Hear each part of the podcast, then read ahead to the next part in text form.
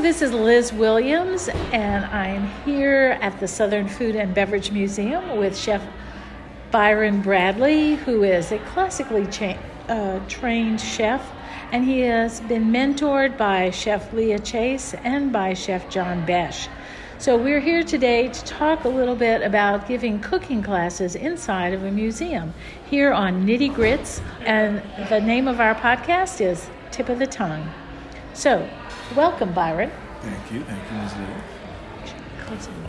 So, now that uh, you've been here for a while and you've done some classes here, what does it feel like doing classes here in the museum as opposed to doing classes in other locations? Ah, yes.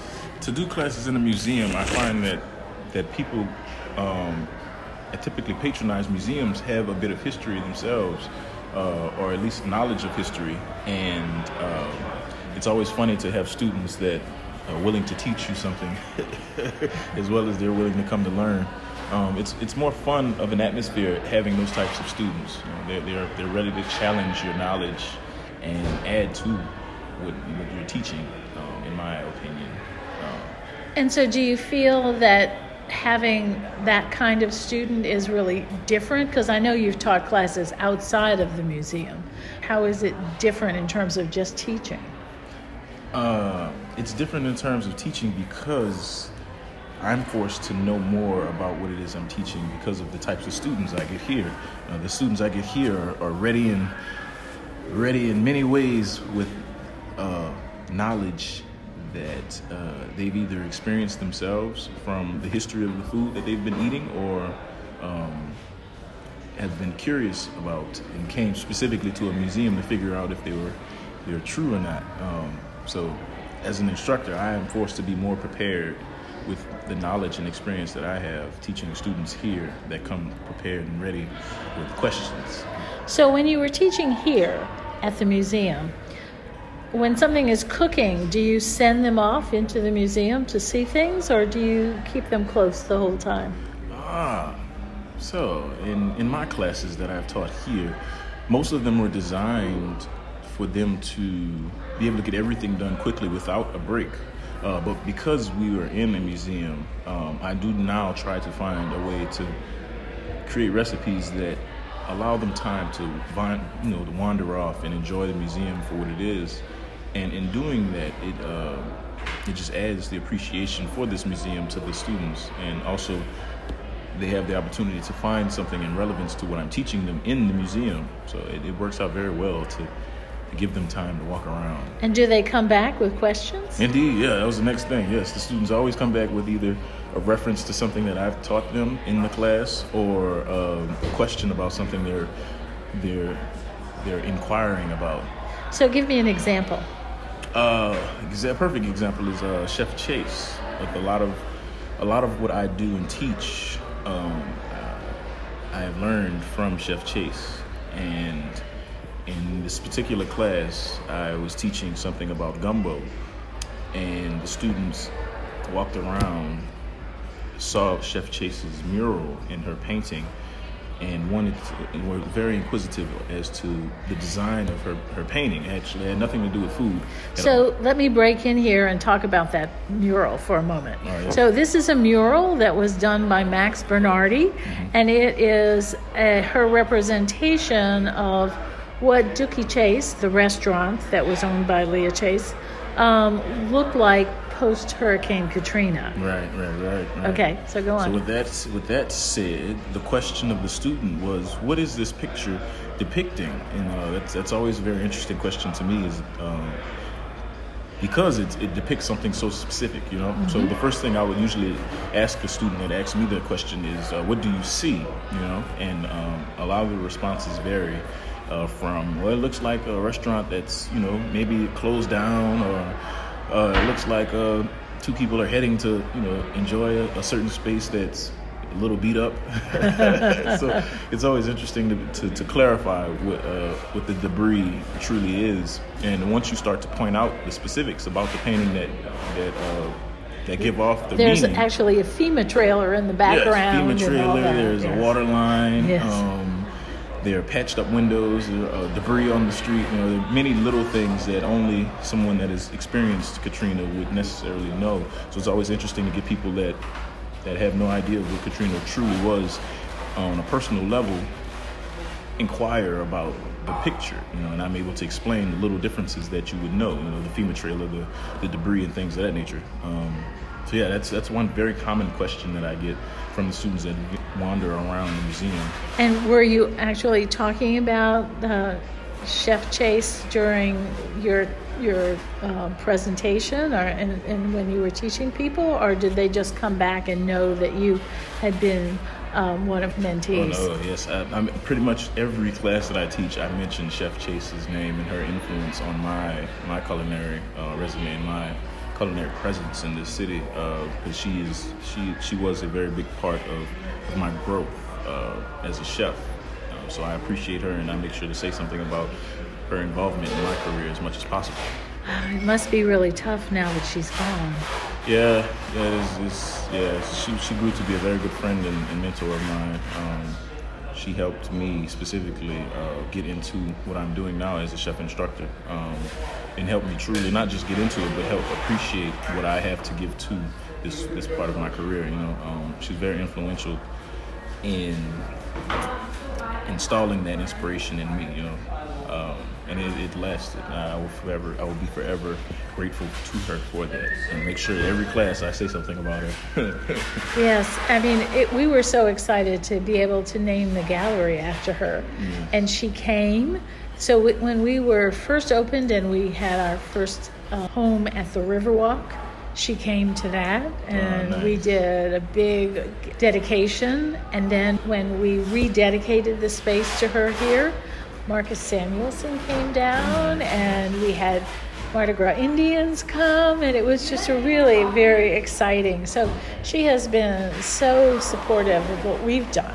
So that's been um, exciting. So I know how wonderful she is. She's just really, and I keep saying she is, but she was. But nevertheless, I feel like her spirit is still alive, right. even even though she's she's not with us anymore. Right, right, right. Yes, yes, I miss her much so, what else have um, your students found in the museum?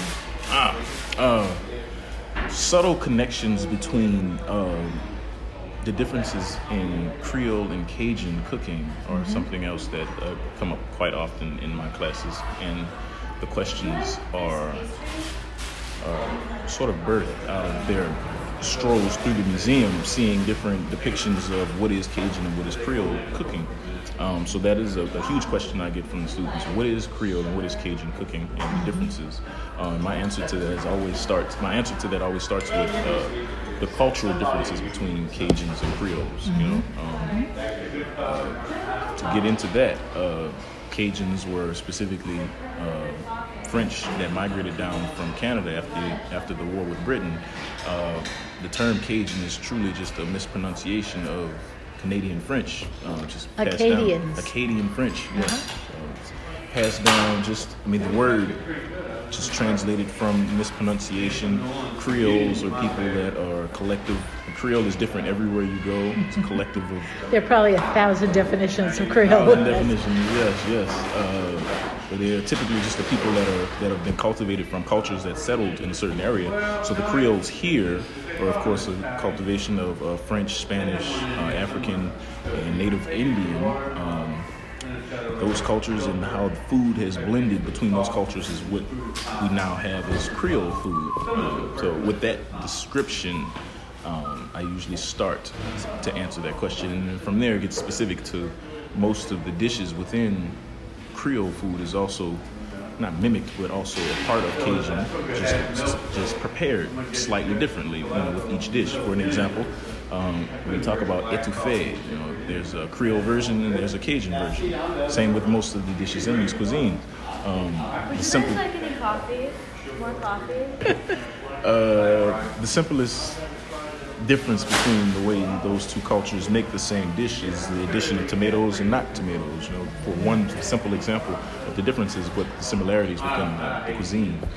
Um, So yes, that's another very common question. Creole and Cre- Creole and Cajun. What are the differences? And a lot of that questions come from their strolls throughout the museum, seeing those depictions. Right, right. So, did you find that the uh, facility here gave you what you needed to do your classes? Indeed. I mean, this is a dream kitchen for any chef that wants to uh, teach a class, wants to have a pop up, wants to uh, do a demonstration. We have cameras here that, that'll show you exactly what you're doing over a cutting board or over the stove. You know? So, this is a dream kitchen for anyone in this field that wants to share their food or history in food. Um, and I am honored to be here. uh, everything I need is, is truly here. Um, even the history of what it is I'm teaching people. You know, there are small examples of that throughout the museum, whether it be a, a tool or a story of a chef. You know, nine times out of ten, if it has something to do with food, it's, it's, it's in this building. So, yeah, this is a great space for anything in food. So, one of the things that we always get questions about is the fact that we allow people to eat and drink in the museum. And most museums are pretty strict about not letting that happen. Ah. So, how do you think that your students feel about that? Because they're really right in the museum. Right, right. I think that's another very simple difference between other cities and New Orleans. so much of the culture of New Orleans is based on food and drink, you know. So, in a museum that that represents both of those, that's what you're going to do. You're going to eat and drink here. So, and again, that just that just points back to the culture of New Orleans being a, a space that food and drink is is celebrated. Um, so a lot of the students take that in awe, like, oh my God, this is going to be amazing. I can eat and drink at the same place. Welcome to New Orleans is the first thing I would think to say is those type of students, you know. And this is the perfect place to, to have that type of atmosphere where people recognize the connection we have here, how deeply rooted the connection between food and music, I mean, food and wine. And is. just drinking of And all drinking, kinds. Right, yeah. right. Oh, yeah. man. Every every meal we have a set standard of drinks that are typically served in this city, um, and it, same thing with the, the foods. Sets of different traditions and recipes that are commonly served with common alcoholic beverages. It's a pleasure to teach those histories and connections here in the museum while you're enjoying them. So tell me a little bit about what menu you usually bring to the um, to the class and what you like to teach. So the classes I teach in this museum are called the Southern Favorites Cooking Classes, and each month I cater to a different state in the diff- different state of the southern um, of this country. Um, and each month I cater to the, the specific favorites of that state. For example, um, with Florida, uh, Florida has a huge Latin influence from Cuba and um, the Caribbean islands, so a lot of favorite dishes there are uh, influenced from those different cultures. So the classes I taught here catered to Florida were conch fritters. Um, And I ate your conch fritters and oh, they were yes. really good. Oh, thank you. Yes, you did come to that class. Yes. Uh, conch fritters. We did Cuban sandwiches Mm-hmm. and. What else was in the class? I don't Oh, remember Cuban what else we sandwiches, had, yeah. Conch fritters, and it was something else. Oh, I forget. Was it a salad with papaya or something No, like that? no, no. What was else in that Did we do something with shrimp? Yeah, conch fritter, Cuban sandwich. Why is this not on? Wow, that's crazy. Well, for me- Something else. something else, right? uh, each and each state is catered to something like that. You know, for uh, another example, Mississippi. I taught Mississippi mud pie. We did uh, cornbread dressing, and we also did uh, pickle fried chicken, which is a Mississippi favorite. Now, one specific thing that I like to do with each class is not only teach the favorites of each state, but also infuse a bit of New Orleans into each dish that I'm teaching. So, for example, with the the Mississippi mud pie. It was a tr- Mississippi mud pie is a traditional chocolate cake that's served with just layers of chocolate topped with um, with a whipped cream and more shaved chocolate. Uh, to throw a New Orleans twist to this dish, I utilized uh, mascarpone in the whipped cream, and instead of just shaved chocolate on top, I put uh, candied pecans. Uh-huh. So another rendition of New Orleans. So just changing up little things that that would And so The mascarpone reflects the Sicilians who came to oh yes, uh, to yes, New yes. Orleans. Yes, yeah. Mascarpone is a very, very famously used cheese, soft, sweet cheese here in New Orleans. Mm-hmm. Um, and yes, the candy pecan's another thing that was made famous here. Uh, the history of praline goes way back to uh, the Dukes of. Uh, I forget where they're from. Uh, the, the, the Duke de Praslin. That's her name, yeah, Duke de Uh-huh. Praslin. I can never pronounce it. Uh, but the history is very simple. This specific Duke loved to have her her servant make these pecans. Uh, make this actually wasn't pecans; it was um, almonds. Almonds, Almonds with uh, brown sugar, and that made them more digestible. So it became a very famous thing in, in Paris and France to, to, to dress nuts in some type of sugary substance to make digestion easier. but when it, they were uh, in colonization, when the French came here, the more readily available nut was pecan.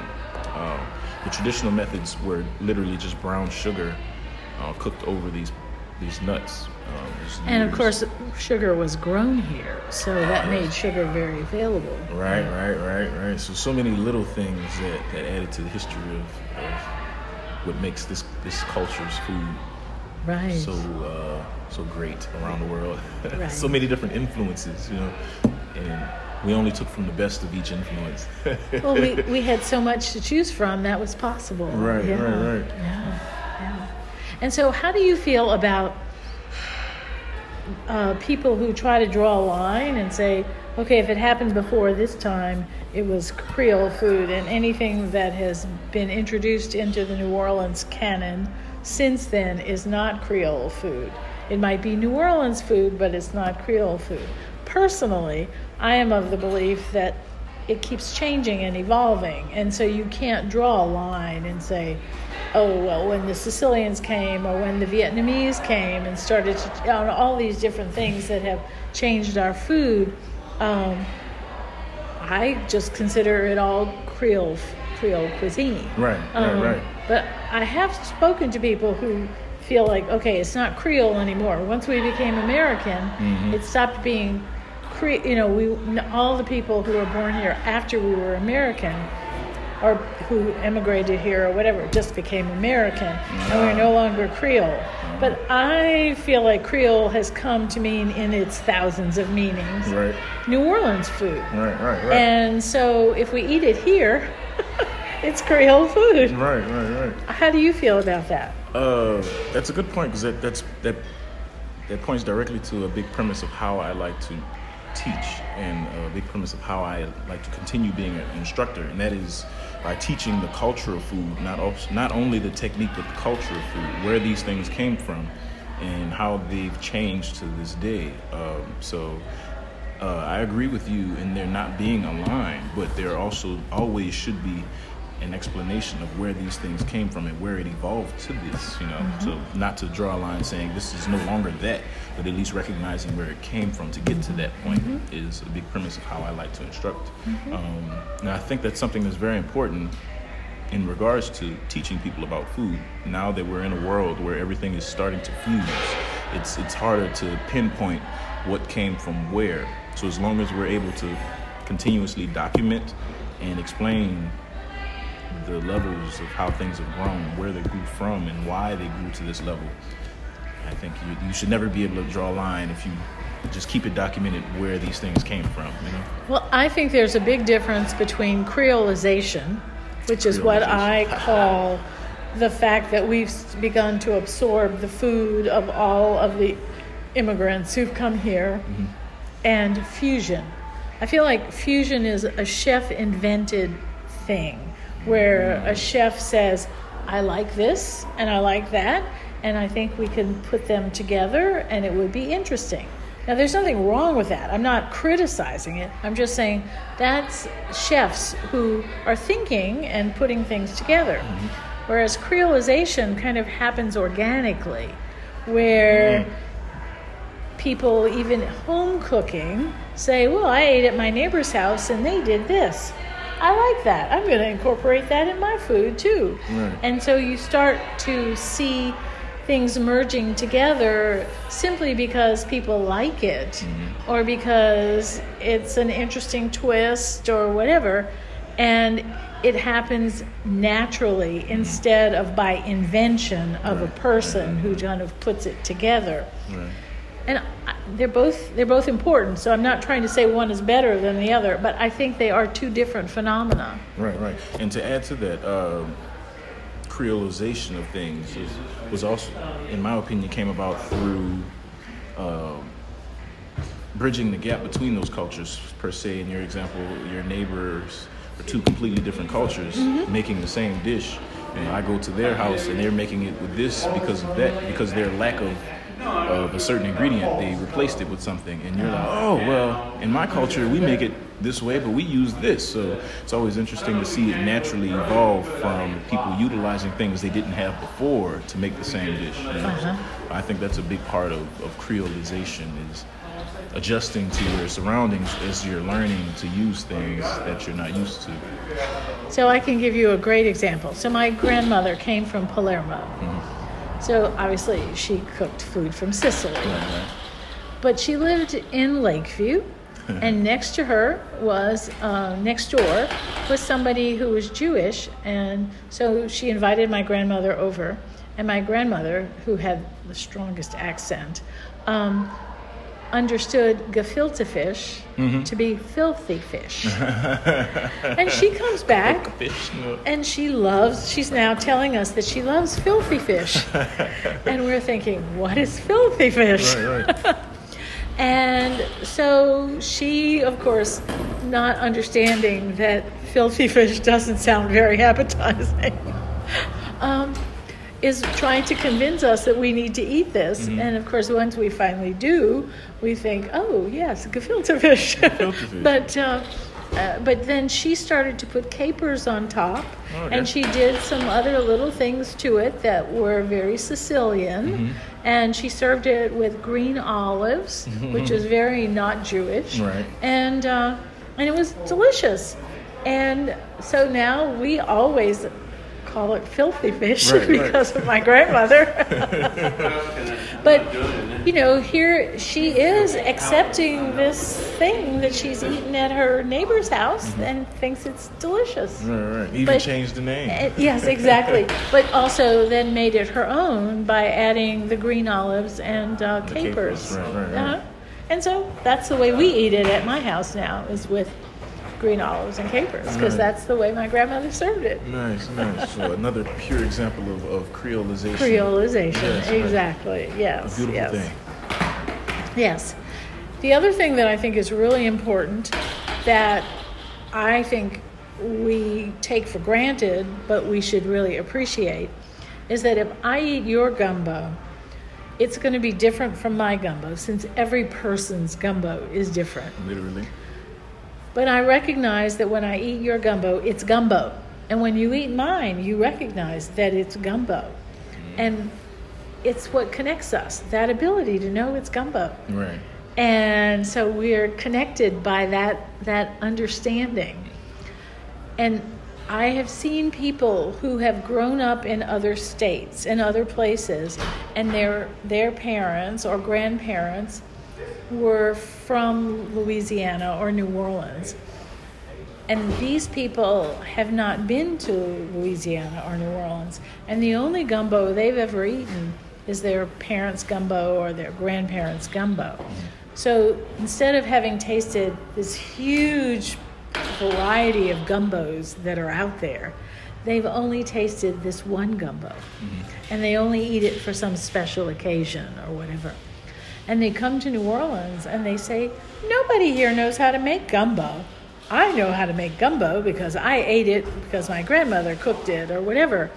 And they don't recognize that gumbo, everyone's gumbo is different. Right. And they think that what they ate was some sort of representation of what gumbo is. This Right. is this is the gumbo. Right. And I find that to be really interesting to see the difference between the way people who grew up here see it Mm-hmm. and the way people who come back here from some idealized gumbo Right. experience see it. Um, because I would never tell you your gumbo is not gumbo. Right. I know it's gumbo. Right. But these are people who say, that's not gumbo. Right, right, right. That's interesting. I actually did a competition in New York, uh, the almost famous chefs competition in New York. Uh, St. Pellegrino, yes, they hosted almost famous chef competition, and I was one of the participants, 2016. And I made a deconstructed gumbo for my for the competition, uh, and for that I made a an oven roux, an oven oil based roux. Um, uh, instead of the traditional things that we use in the city, I use scallops, uh, Swiss chard, uh, shrimp and andouille. Uh, but it was deconstructed, so I stuffed the Swiss chard, the rainbow chard, with uh, the shrimp and andouille mixture. Um, and I made the roux, the sauce, table side pour. So I, I basically cooked the roux and made a stock with uh, crawfish heads and crawfish uh, carcasses with all of the Holy Trinity and everything else, and basically made a soup out of that and strained off everything and kept it to the side. So when I pour in uh, in your bowl, you'll have literally the roux sauce. Um, and in your bowl was the stuffed chard and uh, seared scallops. No rice. No rice. No, no, yes, rice chip. I made a rice chip. Oh, okay. Yes, yes. Okay. So I, I deep fried a rice chip, and that's what's in your bowl: the rice chip, the seared scallop, and the stuffed Swiss chard. Uh-huh. And I would tableside pour the roux. So that was that was my dish for this competition, and I had judges that were not from New Orleans, and be like, "This is not gumbo." so it's interesting that you say that. that Everyone's depiction of what gumbo is, and everyone's everyone uh, that has had gumbo has this this natural right of saying, "Well, this is and this is not gumbo," when that's truly not the case. You know, if you're from New Orleans, you know what gumbo Right, is. right, right. And I would recognize that Exactly, as gumbo. exactly, exactly, yeah. exactly. There's a slight, similar, slight differences to what I added to the gumbo and things of that nature, but that was definitely a gumbo. Um, But if you can make gumbo out of squirrel or possum or pigeon Exactly. or whatever you've got, and so for somebody to say, "Oh, you can't put this in gumbo," they don't have any idea what it is. Exactly, yeah, quite exactly, and that, that's the point I made. Like gumbo is is what you make it, you know. It's and the history of where gumbo came from and how it's utilized is different everywhere, everywhere. So for someone to say, "Oh, that's not gumbo," yeah, they do not know what gumbo is. And also, even roux, because the native people made this wonderful stuff that might have a whole cup of filé in it Right. to thicken it. And there's no roux because they didn't have flour. right, right, right, Because flour came with the Europeans, so there was no flour to even pick from. right. And so gumbo isn't about even roux or anything. Right. It's, it's something else. Right, right. And we just somehow know it. And to me, that's why we have a cuisine because we recognize it in each other. you Right, know? right, right, right. So, the lineage is passed down in so many different ways, but it's still uh-huh. understood to be uh-huh. the same thing, you know. I, I can remember uh, when people would serve something and I would know that it wasn't Creole, it was Cajun, and I could never explain why. and I knew it. I mean, I just knew it, Right, right. but I couldn't tell you why. But now, of course, I'm better about explaining the, the why. But um, uh, and it's more mixed today. I think we have much more Cajun influence than we did when I was a child, uh, because we've got better highways and all kinds of things that make um, c- communication easier. Right. And I also think that during the World's Fair in the 1980s, we had this one pavilion that was the Louisiana Pavilion, and we had food stands all throughout the pavilion. And the food vendors didn't say this is Cajun or this is Creole or whatever, and you were, let's say, uh, a, a food journalist who was sent down from Bon Appetit or Gourmet Magazine or some magazine to come cover the food during the the uh, the, uh, the World's Fair that was in New Orleans. That was in 1984, and uh, so you come in and you go to the Louisiana Pavilion and you eat food at all these different stations that are there, and you don't know what's Creole, what's Cajun, or anything Right. like that. So you write your article because you're only here three days or two days or whatever, and it all happened in Louisiana, in New Orleans, and so that's all you know. So your your article is Cajun slash Creole cuisine mm-hmm. or Creole dash, you know, Cajun cuisine, whatever. You don't know the difference. You don't know what's Cajun and what's Creole because it's both you just know you ate it in New Orleans. Right, right. And then people started to come down here and ask for crawfish, and they wanted Cajun food. And of course, we're all about hospitality, and if you want Cajun food, okay, we can do that. And so now it's a lot more mixed together, which is not a bad thing, it just is. But I can remember as a child, it would be like people's bristles, their hackles would go up if you said, This is Cajun. It's like, no, it's Creole. indeed, indeed. But now I think people are a little looser about that and they're willing to let that slide. Right, right, right, right. Uh, but there was a time when that was an important difference. Indeed, Yeah. indeed.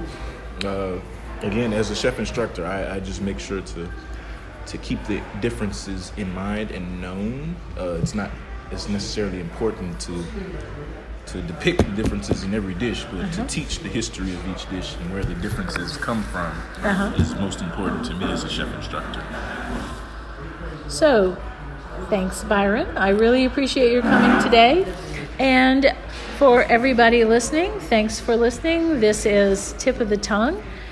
You can find Tip of the Tongue on the Nitty Grits Network at part of the National Food and Beverage uh, Foundation's website at natfab.org or wherever you listen to your podcasts.